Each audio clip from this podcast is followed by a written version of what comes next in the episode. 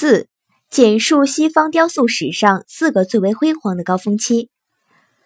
无论在东方还是西方，雕塑艺术都有着悠久的历史。从魏晋开始，云冈石窟、龙门石窟、敦煌石窟、麦积山石窟等相继繁荣起来。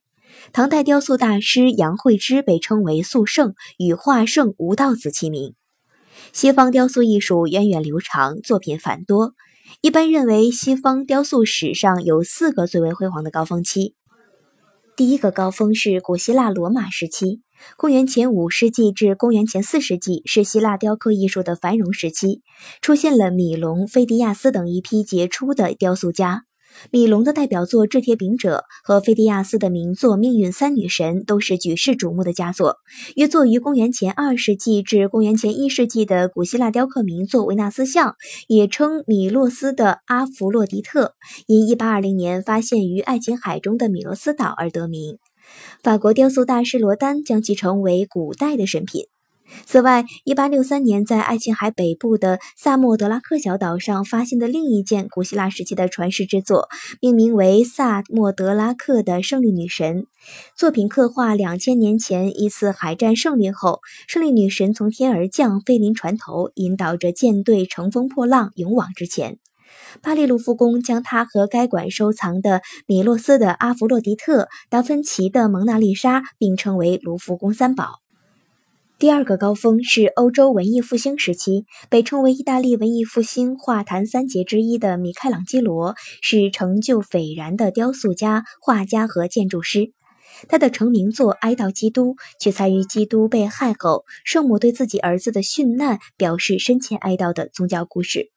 他为故乡佛罗伦萨创作的大理石雕像大卫，成为文艺复兴时代英雄的象征。他为美第奇教堂设计的大理石雕刻《晨暮昼夜》是一组寓意深刻的作品。他的其他作品如《摩西》等也都是世界雕刻史上的不朽作品。第三个高峰期当属19世纪法国雕塑。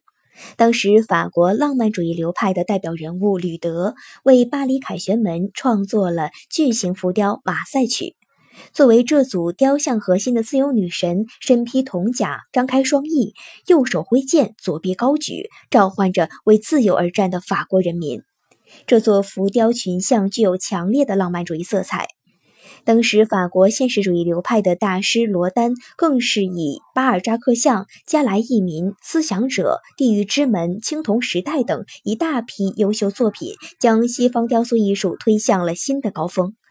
地狱之门取材于文艺复兴时期但丁的《神曲》，整个作品共塑造了一百八十六个人物形象，其中的思想者后来成为一件独立的作品。第四个高峰是二十世纪以来西方雕塑艺术向多元化发展，多种流派同时并存，如法国著名雕塑家马约尔，他是罗丹的优秀学生，但在创作原则上又有新的突破。马约尔的大理石雕塑《地中海》